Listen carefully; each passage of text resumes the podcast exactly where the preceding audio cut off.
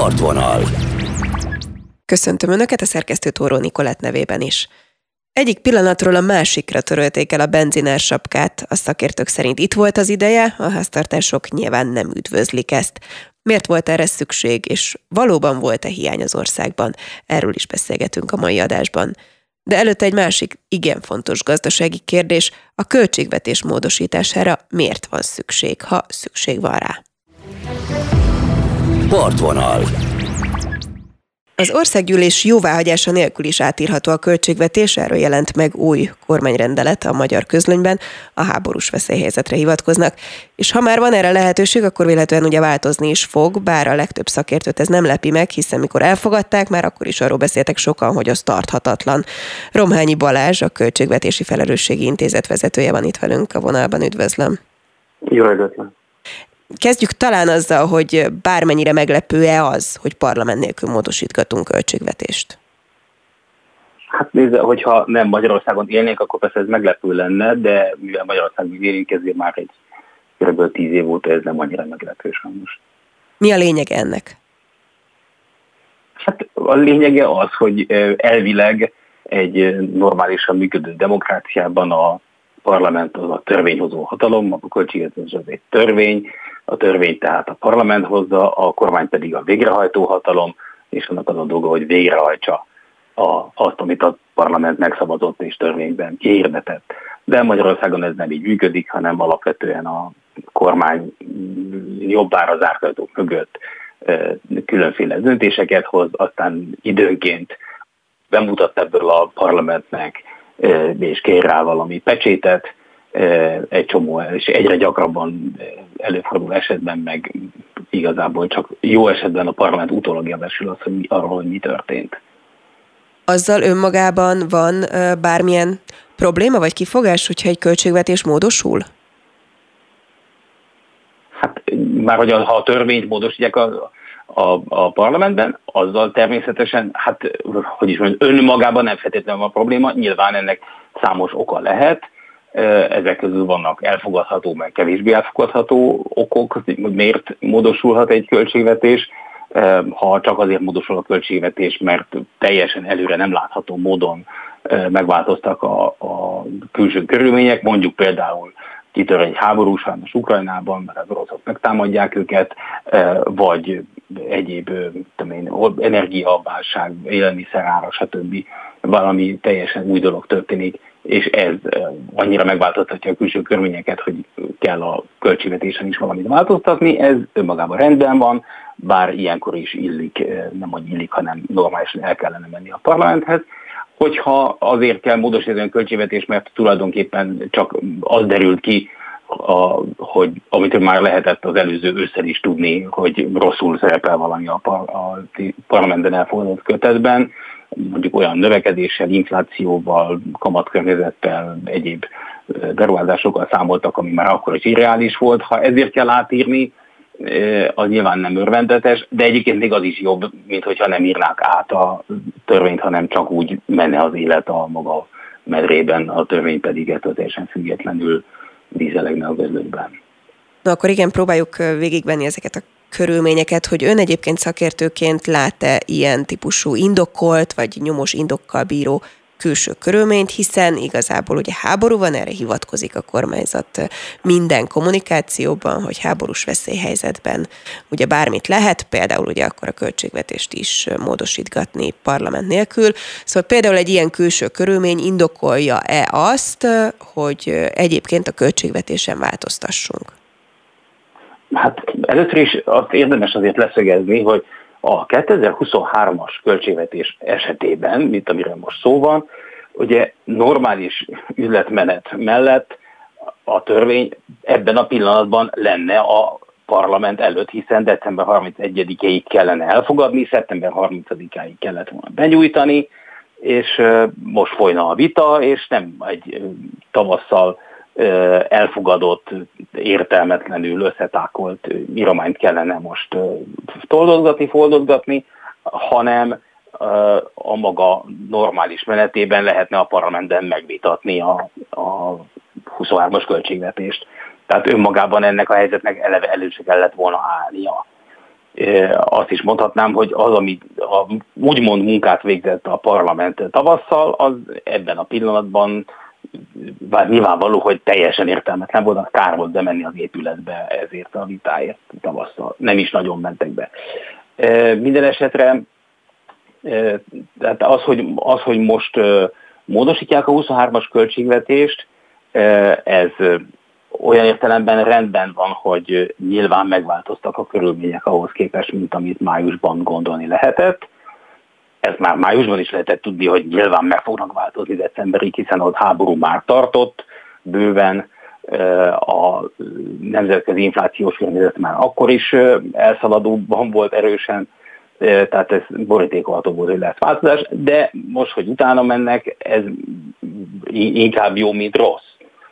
A kérdés az, hogy most mennyire fognak reális feltételezéseket tenni, és mennyire lehet megint majd borítékolni, hogy és akkor majd a következő rendeleti költségvetés módosítás érkezik, nem tudom én, február végén vagy április elején, azért mert hogy látszik, már most látszani fog, hogy nem lesz tartható az sem. No igen, akkor segítsen nekünk érteni, akik nem vagyunk szakértők, hogy körülbelül abban szocializálódtunk az elmúlt időszakban szerintem, de az elmúlt egy-két évben biztosan, hogy a költségvetés ez egy olyan dolog, amit így ad hoc egyébként lehet módosítani. Nem tudom, szám szerint ön biztos tudja, hogy a tavalyi költségvetésben, mint az ideit is többször módosították, tehát körülbelül így újságíróként is szinte a szemünk nem rebben, hogy megint módosítjuk, meg megint módosítjuk. Most nyilván ebben az a hírérték, hogy parlament nélkül is lehet módosítgatni innentől kezdve.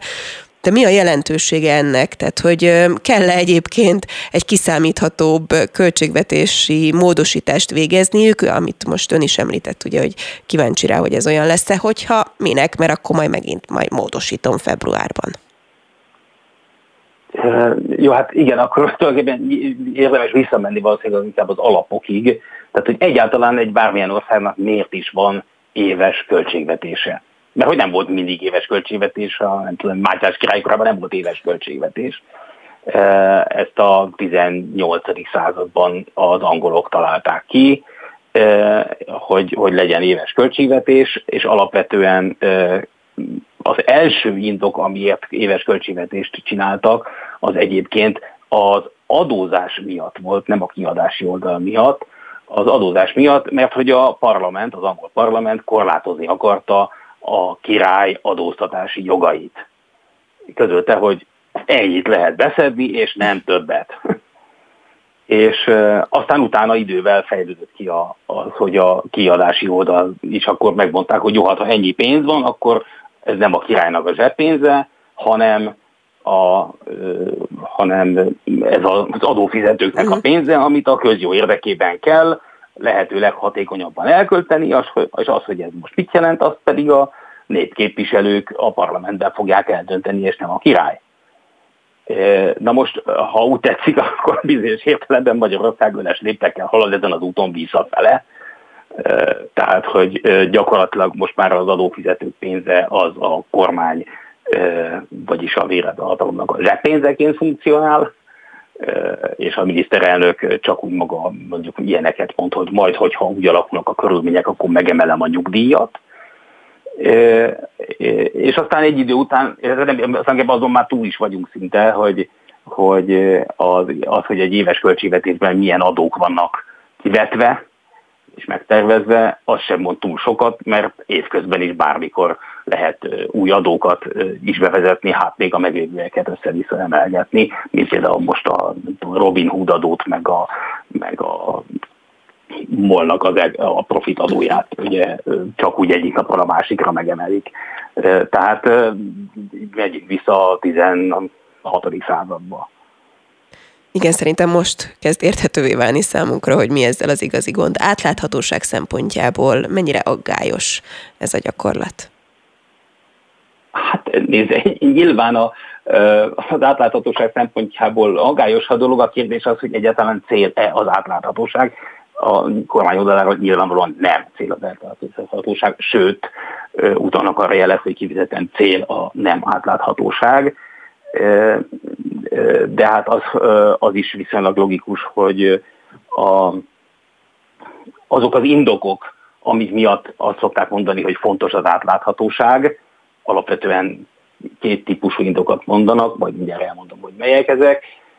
Valószínűleg ezek az indokok egész egyszerűen a kormány számára nem lényegesek, sőt, hogy nem mondjam, lényegesek, hogy tegyenek ellene. Ugye alapvetően két fő típusa van az indokoknak, hogy miért fontos az átláthatóság, az egyik a gazdasági indok, a másik a politikai indok.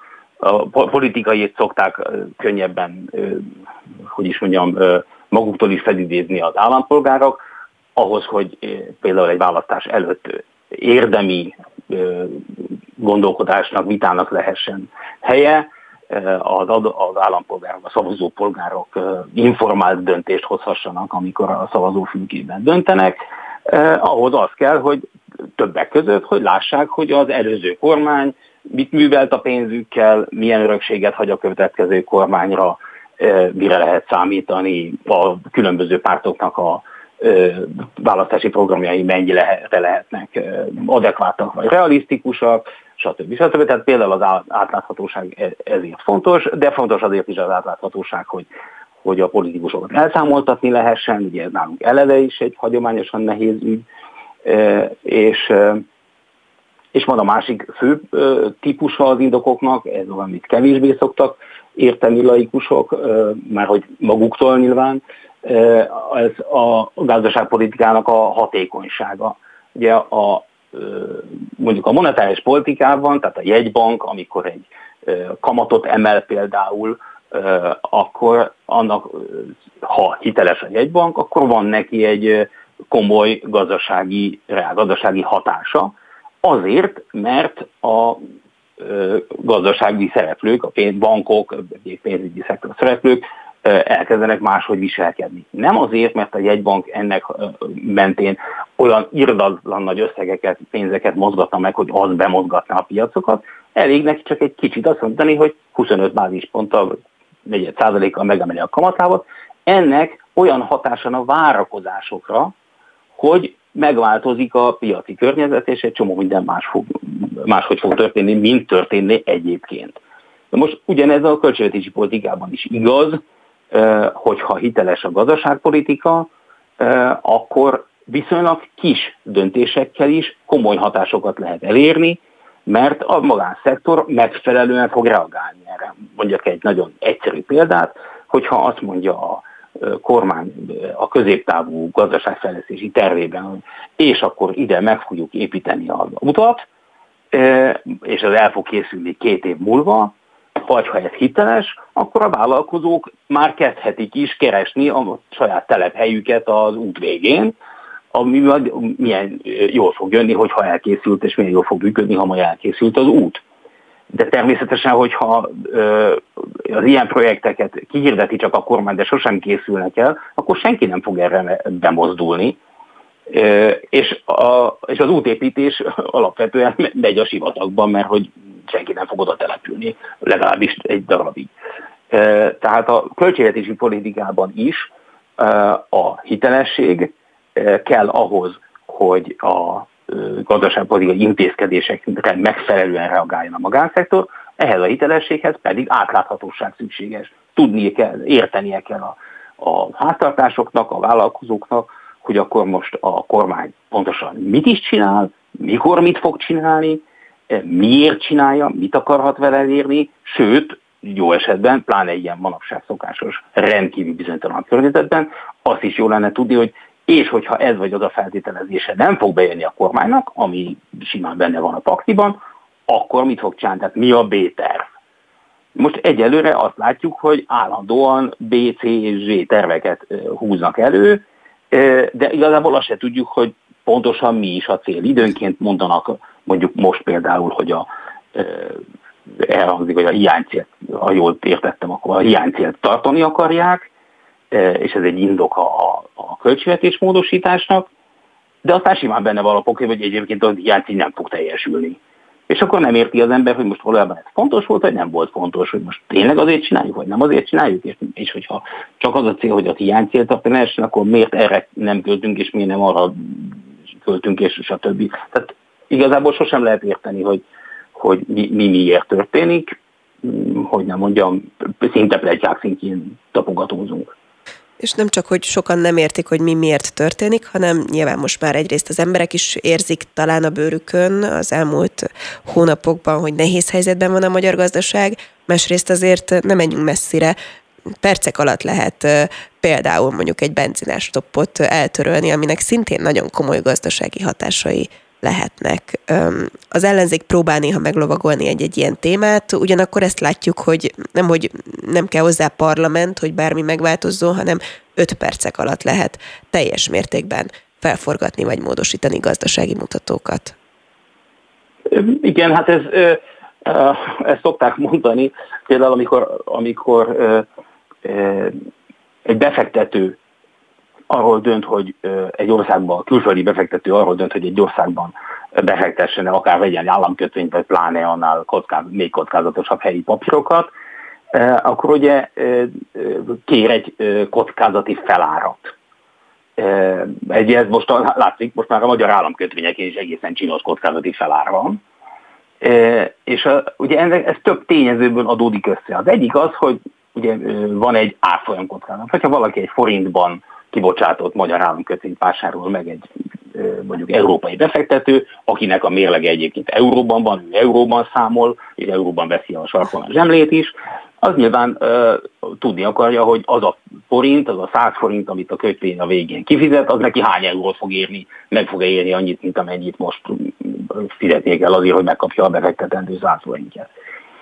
De ez csak az egyik kockázat, ezen kívül van ugye a csőd kockázat. Ezt ugye szokták lobogtatni, hogy már pedig Magyarországon nincsen csőd kockázat, mert hogy Magyarország mindig pontosan teljesítette az összes kifizetését.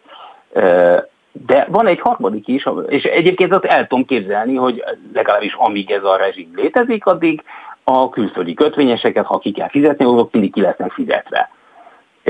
Akkor is, hogyha ezt akárkinek az orra elől kell elvenni a szavazópolgárok között. De ami ez a fontosabb dolog, az az úgynevezett olyan értelmű országkockázat, amikor nem a csőd kockázat fenyeget, hanem hogy egy országban bármikor bármi megtörténhet. Tehát, hogy módosíthatják a szabályokat. Mondjuk, hogy persze visszakapja a pénzét, a 100 forintját, vagy nem tudom kitől a külföldi befektető, csak éppen, mit tudom én, Sorsmogyróban lehet csak kivinni az országból. Mert most éppen azt a szabályt hozták. Tehát bármikor bármi megtörténhet ez a kockázat, ez ugyanúgy beárazódik. Az, hogyha komplett iparágokat lehet fölemelni, majd tönkretenni 24 órák alatt, ugye gondoljunk vissza például hogy volt ezek a játékgépek, amikért én egyetlen könycseppet nem ejtenék, soha nem örültem neki, hogy ilyenek vannak, de hát ez egy legális iparág volt. Magyarországon is 24 óra alatt bedarálták az egészet. Most, hogy ilyen meg tud történni, vagy meghívják a MOL vezérét, a MOL ér se egyregen könnyeket különösebben, hát miért kellene nekem, ez nem érzelmi kérdés, de hát meghívják a MOL vezérét, hogy akkor a bejelentsék végre az árplafonnak az eltörlését, ami sok 100 milliárd forint veszteséget okozott, egyébként a sorsfintora nem is elsősorban a magyar államnak, hanem mondjuk például azoknak az egyetemeknek, akiknek a portfóliójába bepakolták úgyis, mint alapítványi tulajdon, a Közgárd meg a valami másik, a Közszolgálati Egyetem, vagy kicsoda kapott ilyeneket. Tehát, hogy ezt bejelentetik vele, akkor azért mindenki nagyon örül, azt hiszi, hogy happy end van, majd mindenki hazamegy, és kevesebb, mint 24 óra múlva bejelentik azt, hogy és egyébként amit ezen a MOL nyerne, az pedig egy adóban elszedjük. Hát ugye ott tartunk, amit a 17. században ugye angol filozófusok mondtak, hogy az állam gyakorlatilag szabadon rabol. Létezik egy nemzetközi felmérés, ez az Open Budget Survey, ami hát figyel többféle mutatót is. Legutóbb egyébként 2022-ben a lehetséges 100 pontból hazánk 44 pontot szerzett ezen a felmérésen. A költségvetési folyamatok nyitottságát mérik ők. És például azt is írják a jelentésükben, hogy alapvetően javult a világban a költségvetési átláthatóság, Magyarországon romlott. Hogy állunk egyébként nemzetközi szinten? Van-e hozzánk hasonló? Hát természetesen vannak hozzánk hasonlók, hát ha ott veszük, akkor mondjuk, nem tudom, talán például Szaúd-Arábiában nulla az átláthatóság, vagy Katárban. Tehát vannak nulla átláthatóságú országok, de bár teszem hozzá, ugye azok olyan országokról beszélünk, ahol nem értelmeződik a demokráciának az alapja, mármint ugye a társadalmi szerződés. De az Európai Unióban ennyire pocsék adata senkinek nincsen, és amihez hozzá kell persze tenni, hogy van néhány olyan EU-s ország, akik nem mér ez a felmérés, mert nem szerepelnek közte, de igazából nincsen olyan reálisabb, nincsen olyan ország, amelyik meg tudná tenni, hogy az EU-ban, hogy ennél rosszabb adatot hozzon össze. Akikkel mi úgymond versenyben vagyunk, elég kétes értékű versenyben, azok az néhány, tehát a rosszabb fajta balkáni országok, és a mondjuk közepes afrikai országok, a legjobb afrikai országok jóval fölöttünk vannak ebben. Tehát kedvenc például mondjuk Uganda, aki hagyományosan már 10 éve fölöttünk van, nem kevéssel. De hát ez arról szól, hogy félrejtés ne esik, nem arról szól, hogy Uganda jobb hely lenne, mint Magyarország, vagy hogy Ugandának jobb lenne a költségvetési politikája, mint a magyaré. Nem tudom, milyen az ugandai költségvetési politika. De a felmérés alapján az, ami van nekik, az lehet, hogy nem bonyolult, meg nem, de legalább átlátható. A magyar költségvetési politika nem átlátható, és egyre romlik ebben a helyzet. Nagyjából tehát azok az országok, akik ebben a felmérés hullámban, a sorozatban részt vesznek most már 13 vagy 15 éve, ugye azok az országok, azok az elmúlt évtized alatt érdemben kb. 20%-kal javították a teljesítményüket ebben. Magyarország pedig rontott. És maga Matolcsi György is azt mondta, hogy magyar gazdaság 4.-5. legsérülékenyebb egyébként, aztán utána már mindenki mondta, hogy ez biztos nem úgy gondolta meg ahhoz képest, hogy mi a véleménye Matolcsinak a gondolatairól, ami itt körbejárta a sajtót végszóra. Hát nézze, ugye az olyan értelemben kivételesen egyetértek vele, hogy ugye ez az átláthatóság, mert ez is szoktam, hogy miért is fontos, és hogyan jelenik ez meg az átláthatóság, mint probléma, mikor lesz ez igazából probléma. Tipikusan ez akkor probléma, amikor valahol elkezd romlani a helyzet. Most nyilván nem csak valahol, most a világon nagyjából mindenhol romlani fog a helyzet a következő 1-2 évben, és mindenhol komoly költségvetési hiány meg adósság problémák fognak előkerülni, és a megfigyelés az elmúlt 30 évből, hogy amikor az a kérdés, hogy honnan menekül el a tőke, mert ugye egy csomó helyről el fog menekülni a tőke, akkor tipikusan először a nem átlátható helyekről menekül el. Mert ugye ami átlátható egy olyan országon, látjuk, hogy igen, vannak problémák, de látjuk, a kormány kezeli, stb. Ott sokkal tovább benn maradnak, már csak azért is, mert ugye elhiszik, hogy az van, amit látnak. Azokon a helyeken, ahol tudják, hogy nem átlátható, és Magyarország abszolút ezek közé tartozik, tehát aki nem csak, hogy nem átlátható, hanem ezt nagyon jól is tudják a befektetők, hogy Magyarország nem átlátható. Na innen fognak elsipircolni valószínűleg először, mert hogy igazából azt, amit látnak, arról nem fogják azt gondolni, hogy az az igazság, hanem azt fogják gondolni, hogy az valószínűleg a valóságnál sokkal jobb, a valóságnál valószínűleg sokkal rosszabb, úgyhogy tűzés innen. És ez sérülékenység. Fogunk még erről szerintem hosszan beszélni. Romhányi Balázs, a Költségvetési Felelősségi Intézet vezetője. Nagyon szépen köszönöm a beszélgetést. Én is köszönöm. Viszontlátásra. Partvonal. Gyakorlatilag egyik pillanatról a másikra törölték el a benzinársapkát, sokan szóltak hozzá, gazdasági szakértők is, és nyilvánvalóan ellenzéki pártok is. A vonalban Tetlák Örs, az LMP elnökségi tagja, nem mellesleg Érd alpolgármestere. Köszöntöm! Üdvözlöm én is, és a hallgatókat is. Az LMP már régóta mondogatta azt, hogy egyébként egy klímabérlet bevezetése lenne szükséges. Mi a véleményük az benzinársapka eltörléséről? A személyes véleményem az, hogy a benzinársapka eltörlése az tulajdonképpen várható és helyes lépés volt. Nyilvánvalóan a világpiaci trendekkel, meg a világpiaci árakkal szembe csak egy meghatározott pontig lehet menni. Egyébként zöld pártként kutya kötelességünk is azt mondani, hogy az autózás támogatása, az egyedi autóhasználat támogatása az a mód. Sokan nem értenek ezzel egyet nyilván, de sokan meg igen. Mit jelenthet ez egy város életében, egy benzinársapka eltörlése, és magában a tömegközlekedésben? Hát az nyilvánvaló, hogy egy város életében ennek azért számos ponton vannak nehézségei, tehát például a városi intézmények, közterületfenntartók, szociális gondozók, és így tovább, akik egyébként rengeteg helyszínt kell, hogy meglátogassanak, vagy felkeressenek, nyilvánvalóan lényegesen nehezebben fogják tudni kigazdálkodni a benzinköltséget. A másik oldalról viszont, amikor a közösségi közlekedéssel vetjük össze az egyedi autóhasználatot, azért az fontos tudni, hogy a Magyarországon az utakra kerülő autók száma 10 év alatt 1 millióval nőtt, ma már több mint 4 millió személyautó közlekedik a közutakon. Ez azt jelenti, hogy ma az autós közlekedés már nem csak Budapesten, hanem az agglomerációban, meg a vidéki nagyvárosokban is elképesztő terhelést jelent. És itt a terhelésre nem csak a közutak állapotára gondolok, hanem nyilván ez a légszennyezettségi adatokban, meg egyébként pont itt a mi környékünkön, Törökbálint, Buda, Örs és Érd környékén zajvédelemben is nagyon komoly kihívásokat jelent. Amikor létezik a megfelelő tömegközlekedési vagy közösségi közlekedési hálózat, arra az autós közlekedés kiváltására ez a legtöbb esetben kiváló lehetőség lenne.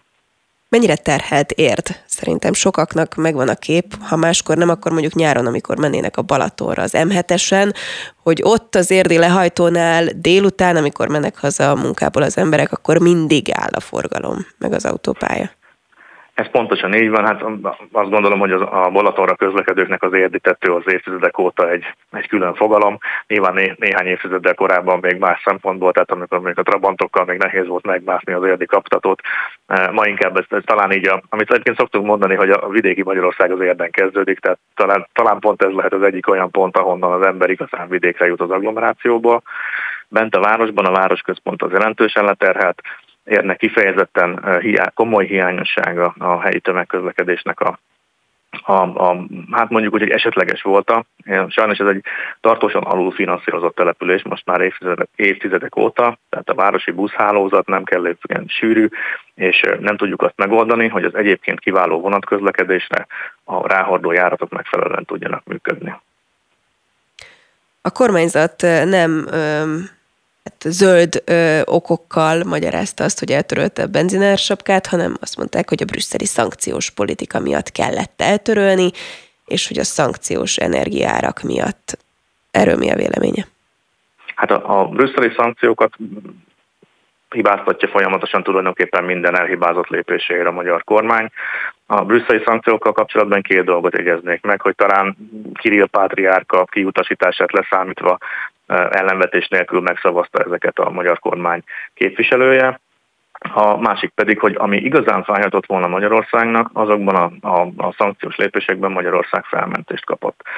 Nem mellesleg, mind az infláció, mind a forint gyengülése, mind az elszálló árak a szankciós politika kezdete előtt már jóval megjelentek.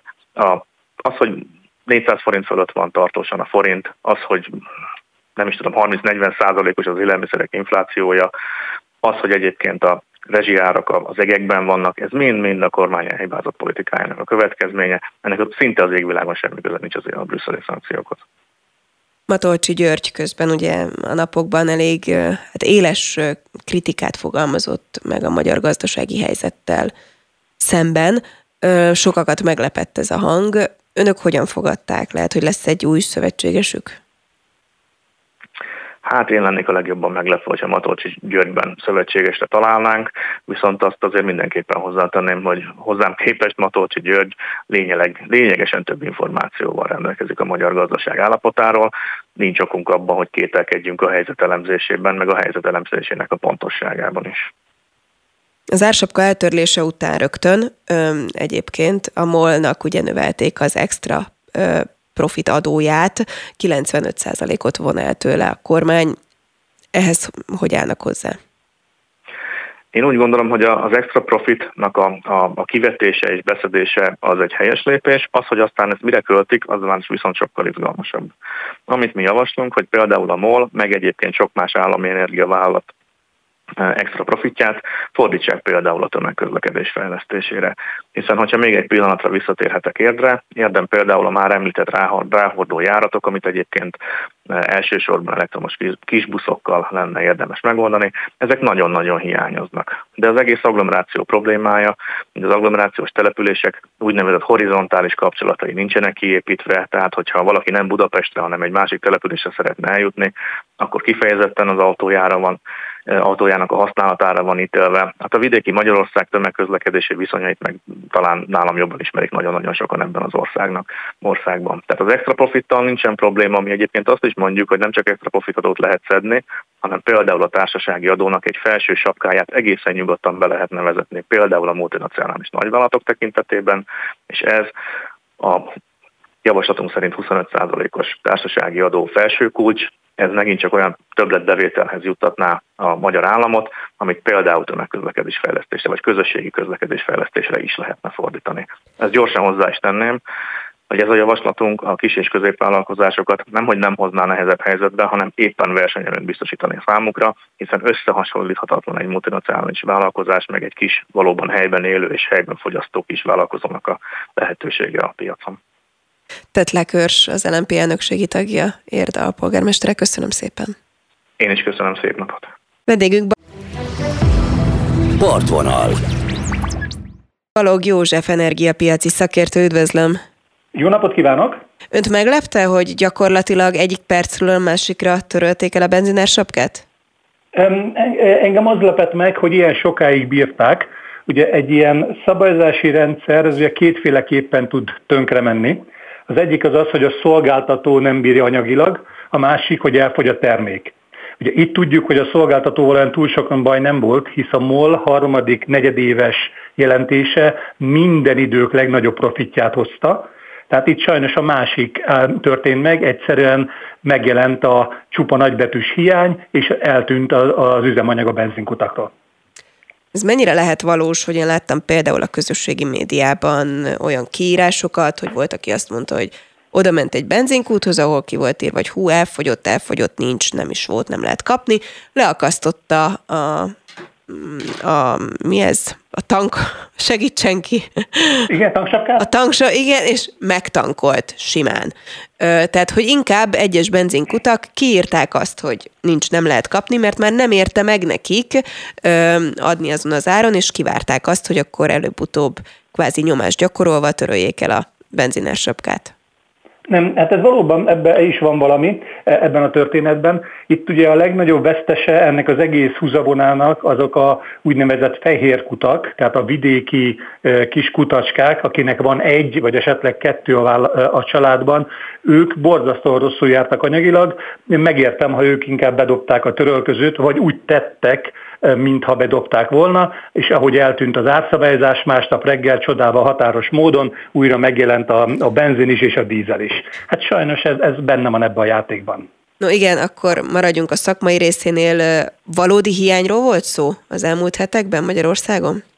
Igen, tehát ugye, ez egy olyan válság volt, amiből érdemes lenne tanulni.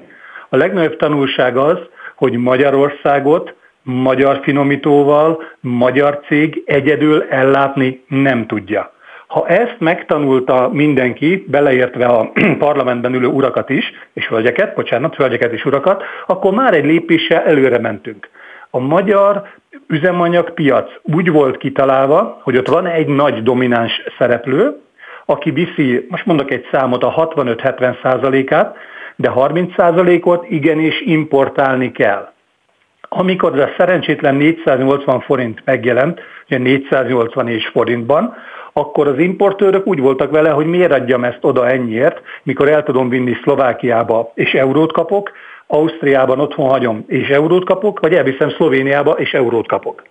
Tehát valójában itt tényleg megjelent a hiány, és az a valaki, aki azt gondolta, hogy a 10 bábuból 7-et fog mozgatni, neki hirtelen 9-et kellett, csoda, hogy nem rokkant bele, és kiváló munkát végzett, hogy legalább addig bírta, ameddig bírta. De itt valóban megjelent az üzemanyag hiány, ami hangsúlyozom, hogy szerintem az EU történetében egyedülálló, mert egyetlen ország nem bírta még ennyire tönkretenni a piacát, hogy hiánnyal kelljen számolni az EU-n belül. Akkor az önellátás az illúzió? Illúzió, de hangsúlyozom, hogy ez nem biztos, hogy baj. Magyarország földrajzi fekvése kiváló.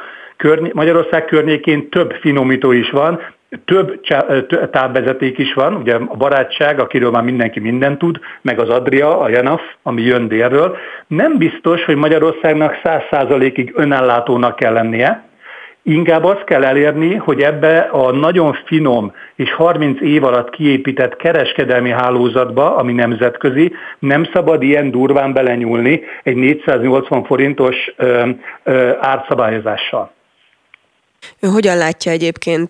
Most hirtelen ugye egyik pillanatról a másikra jóval drágábban kell tankolniuk az embereknek is. Nyilván megvolt a kormányzati politikai magyarázata annak, hogy ezt a benzinársapkát utolsó utáni pillanatig tartani kellett, de most ez a benzinár, amit fizetnünk kell, ez éppen igazából sok kevés az elmúlt időszakhoz képest, hiszen nekünk fogalmunk nincs arról, hogy a világpiacon most milyen benzinárak vannak.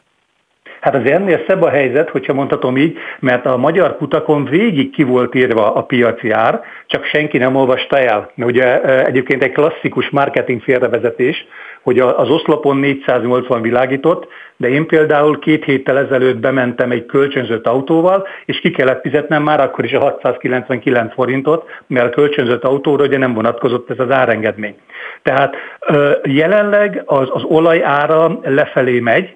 Én arra számítottam volna, hogy Magyarországon ez megjelenik a benzin és a gázolaj árában. Egyenlőre ezt még annyira nem látom, de ennek is ugye megvan az oka, ami visszamegy az ársapkás 13 hónapra. De a trend az egyértelműen most lefelé van. A kormányzat azt is mondja, hogy a szankciók miatt drágul a benzin. Ez így van? Hát aki a szankciókat bele tudja keverni abba, hogy Magyarországon összeomlott a benzinellátás, annak annyira élénk a fantáziája, hogy nem politikával, hanem irodalommal kellene foglalkoznia. A szankcióknak ehhez semmi köze nincs.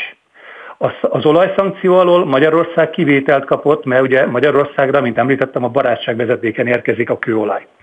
A szankció az december 5-én hétfőn kezdődött, a magyar piac ezelőtt már rég összeomlott, csak ugye az a domináns magyar szereplő éjjel-nappallá téve próbálta menteni a menthetőt, hogy ne legyen annyira egyértelmű, hogy ez az ársapkás rendszer, ez így, ahogy van, megbukott. Ennek a szankciókhoz semmi köze nincs, ennek az ukrán háborúhoz annyi köze van, hogy az ukrán finomítókat ugye az oroszok sajnos szisztematikusan kilőtték, viszont az ukrán tankok mégis mennek gázolajjal. Tehát itt az átlagos hallgatónak fel kell tenni a kérdés, hogy Ukrajnába vagy terem gázolaj, vagy pedig valahonnan ezt oda be kell importálni. Tehát véleményem szerint a második válasz a helyes, az pedig ugye extra nyomás helyez az európai finomítókra, mert nem csak maguknak kell termelni és magukat ellátni, hanem az ukrán hadsereget is. Hogyan alakult a magyar és az EU benzinfogyasztása az elmúlt időszakban? Erre vonatkozóan van adat? Tehát nálunk igazából többet tankoltunk, mert kvázi olcsóbb volt. Ugye az elején, amikor még nem volt szabályozva, akkor volt, hogy átjártak hozzánk, vagy ugyanannyit. Tehát ami nagyon érdekes Magyarország szempontjából, hogy a közutálat középpontjában lévő NAV, az ebben az esetben fantasztikusan hasznos, ugyanis mivel, hogy jövedéki termék az üzemanyag, ezért ők minden hónapban kiadnak egy literre pontos statisztikát, hogy mi történt az országban. Ez a NAV-nak a honlapján ott van. Ami nagyon-nagyon fontos a mi szempontunkból az, hogy Magyarországon a fogyasztás az EU átlaghoz képest elszállt valami teljesen irreális szintre, már messze 6 milliárd liter fölött vagyunk ebben az évben, ami volt 2 évvel ezelőtt 4, tavaly meg 6,2. Mi az oka ennek? Hát ennek az az oka, hogy ön is említette, meg hát ismeri ugye az egyik amerikai elnök kedvenc mondását, onnan lehet tudni, hogy egy magyar van mögöttem, hogy a forgóajtóban mögöttem lép be, és előttem megy ki. Tehát mindenki elkezdett spekulálni, és manipulálni az üzemanyaggal. Hadd meséljek el egy igaz történetet. Debrecenben azt az említett autót leadtam tankolni, mellettem megjelent 3 traktor, az elsőbe ült az apuka, a másodikba az fiú, a harmadikba a lány egy magas sarkú cipőbe. Hát rögtön feltűnt nekem, hogy ő nem az a klasszikus parasztlányka, aki éppen kimegy a traktorral majd szántani. Kiderült, hogy mind a 3-an meg fogják tankolni a 3 traktort, ez olyan 900 liter, majd hazamennek és eladják másnak, akire addigra már nem vonatkozott az árszabályozás. Tehát ez a Made in Hungary. Tehát egyszerűen ez történt, hogy egy olyan felesleges, mesterséges kínálatot, vagy keresletet indított be ez az olcsó 480 forintos benzin, amit nem lehetett finomítói kapacitással fedezni. Ezért van az, hogy itt sajnos most valamit csinálni kell, mert ezt az irreális keresletet, ezt vissza kell fogni, és vissza kell hozni az EU szintjére. De mit kell csinálni, hogyha jól értem, akkor ezek a kvázi spekulációk megszűntek azzal, hogy most egy tolvonással vége van a benzinársapkának? Így van, tehát ez a legfontosabb, hogy a spekuláció, meg a továbbeladás, meg a benzinturizmus, ezek most szépen le fognak csengeni, ehhez idő kell, tehát az egyik napra a másikra nem fog átmenni. Utána pedig lesz majd a következő lépés, amikor valaki elkezd azon gondolkodni, hogy akkor most lehet, hogy mégis jobb lenne metróval menni, mint autóval, mert parkolni se tudok, meg nagyon drága a benzin. Ehhez idő kell, tehát ez most nem fog egyik napról a másikra megjelenni a fogyasztási statisztikákban, de azt gondolom, hogy az irány az valami ilyesmi lesz. A véleményem szerint, mikor megkapjuk majd a decemberi meg a januári statisztikát a NAV-tól, abban elég rendes csökkenés lesz. Sokat emlegettük az utóbbi hetekben a barátságvezetéket is. Hogyan látja ebben nevezhetjük-e egyáltalán sérülékeny időszaknak? Ebben a sérülékeny időszakban mi van, hogyha történik ezzel valami úgy tényleg? A barátságvezetékkel az a baj, hogy a magyar politika végig abból a feltételezésből tárgyalt Brüsszelben, hogy csináljátok csak a szankciót magatoknak, minket ez úgyse fog érinteni, hisz majd a barátságvezetékkel jön az olaj. Na most ez akár így is lehetne, de ahogy ugye sajnos abban a háborús Ukrajnában a dolgok fejlődnek, lehet látni, hogy az irány inkább az, hogy meglepetésszerűen egyre érdekesebb műtárgyakat lőnek ki. Ugye a legérdekesebb és a legszenzációsabb volt az Északi Áramlat gázvezeték, utána ugye ott van az a szerencsétlen volt Krími híd. Ezután én azt gondolom, hogy el fog jönni ez a pillanat, mikor lesz ott egy szalonspicces ukrán vagy orosz katona, aki azt mondja, hogy nézd már, itt van ez a vezeték, ami egyébként végig ki van nyomvonalazva, tehát még Magyarországon is ott van a nyomvonala, tehát bárki megtalálja, és esetleg valami butaságot csinál. Ezt ahogy időben megyünk előre a háborúba, ennek az esélye sajnos minden nappal nő. Egy újabb északi áramlathoz hasonló balesetet tart reálisnak? Nem kell ide északi áramlat szintű baleset. Hát ugye láttuk, hogy a múltkor kilőtték a transformátorházat, véletlenül vagy szándékosan. Ez a vezeték, ez egy nagyon sérülékeny dolog. Amikor ezt a KGST alatt megépítették, senki nem gondolt arra, hogy itt valaha lesz még háború. Hála jó Istennek, akkor még nem kellett ezzel számolni. 1955 kilométer van a vezetékből Ukrajnába, az borzasztóan sok, és a vezeték ugye 2 ágra ágazik Fehér Oroszország alatt, az egyik megy Lengyelország, Németország irányába, a másik jön Magyarország felé, és Közép-Európába, Szlovákia és Csehország. Itt a potenciálisan nagy probléma az lesz, hogyha a németek valóban betartják azt az ígéretüket, hogy ők már az új évben nem akarnak vételezni orosz olajat a vezetéken, akkor hirtelen le fog csökkenni a terhelés. A lengyelek szintén azt ígérték, hogy ők sem akarnak ezen a vezetéken már túl sokáig vezetékes olajat átvenni, mert ugye ezzel nem támogatják az orosz háborús finanszírozást. Ha ők ketten leállnak, azzal a vezetéknek a nagy része leáll.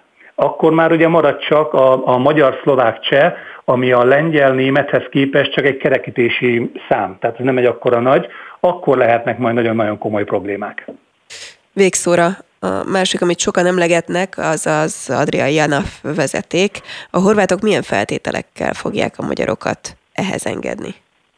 Hát először is a magyarok már is szállítanak a JANAF vezetéken, mert azon a vezetéken jön fel olaj, ugye Riekába, ami ugye INA, amiben benne vannak a magyarok, illetve egészen elmegy Szászhalombattáig. Itt a probléma az lesz, hogy ha és amikor valamitől Isten ne adja, történne a keleti vezetékkel, akkor ugye a magyaroknak nagyon-nagyon fontos lesz az, hogy villámgyorsan hozzáférjenek a déli vezetékhez. Ott különböző logisztikai problémák lesznek, ki és mennyi olajat szállító tankert mennyi idő alatt tud behozni a kikötőbe. Ugye ez a kapacitás is véges, ez egyes. A kettes, ezen a vezetéken már is rajtalógnak a volt jugoszláv államok közül Szerbia és Montenegró, és ugye hát Horvátország. Tehát van egy logisztikai probléma, van egy kapacitás probléma, és van egy politikai probléma. Ugye Horvátország már évek óta szeretne egy-két magyar vezetőt meghívni egy beszélgetésre az INA-val kapcsolatban, és ezzel kapcsolatban ugye tettek jogi lépéseket is, de ezekre Magyarország máig nem reagált. Most azt hiszem, hogy ők egy adóászt fognak kapni, ki tudja, hogy kihasználják-e. Meglátjuk, és innen folytatjuk Balogh József energiapiaci szakértővel. Nagyon szépen köszönöm a beszélgetést. Viszontlátásra, köszönöm szépen.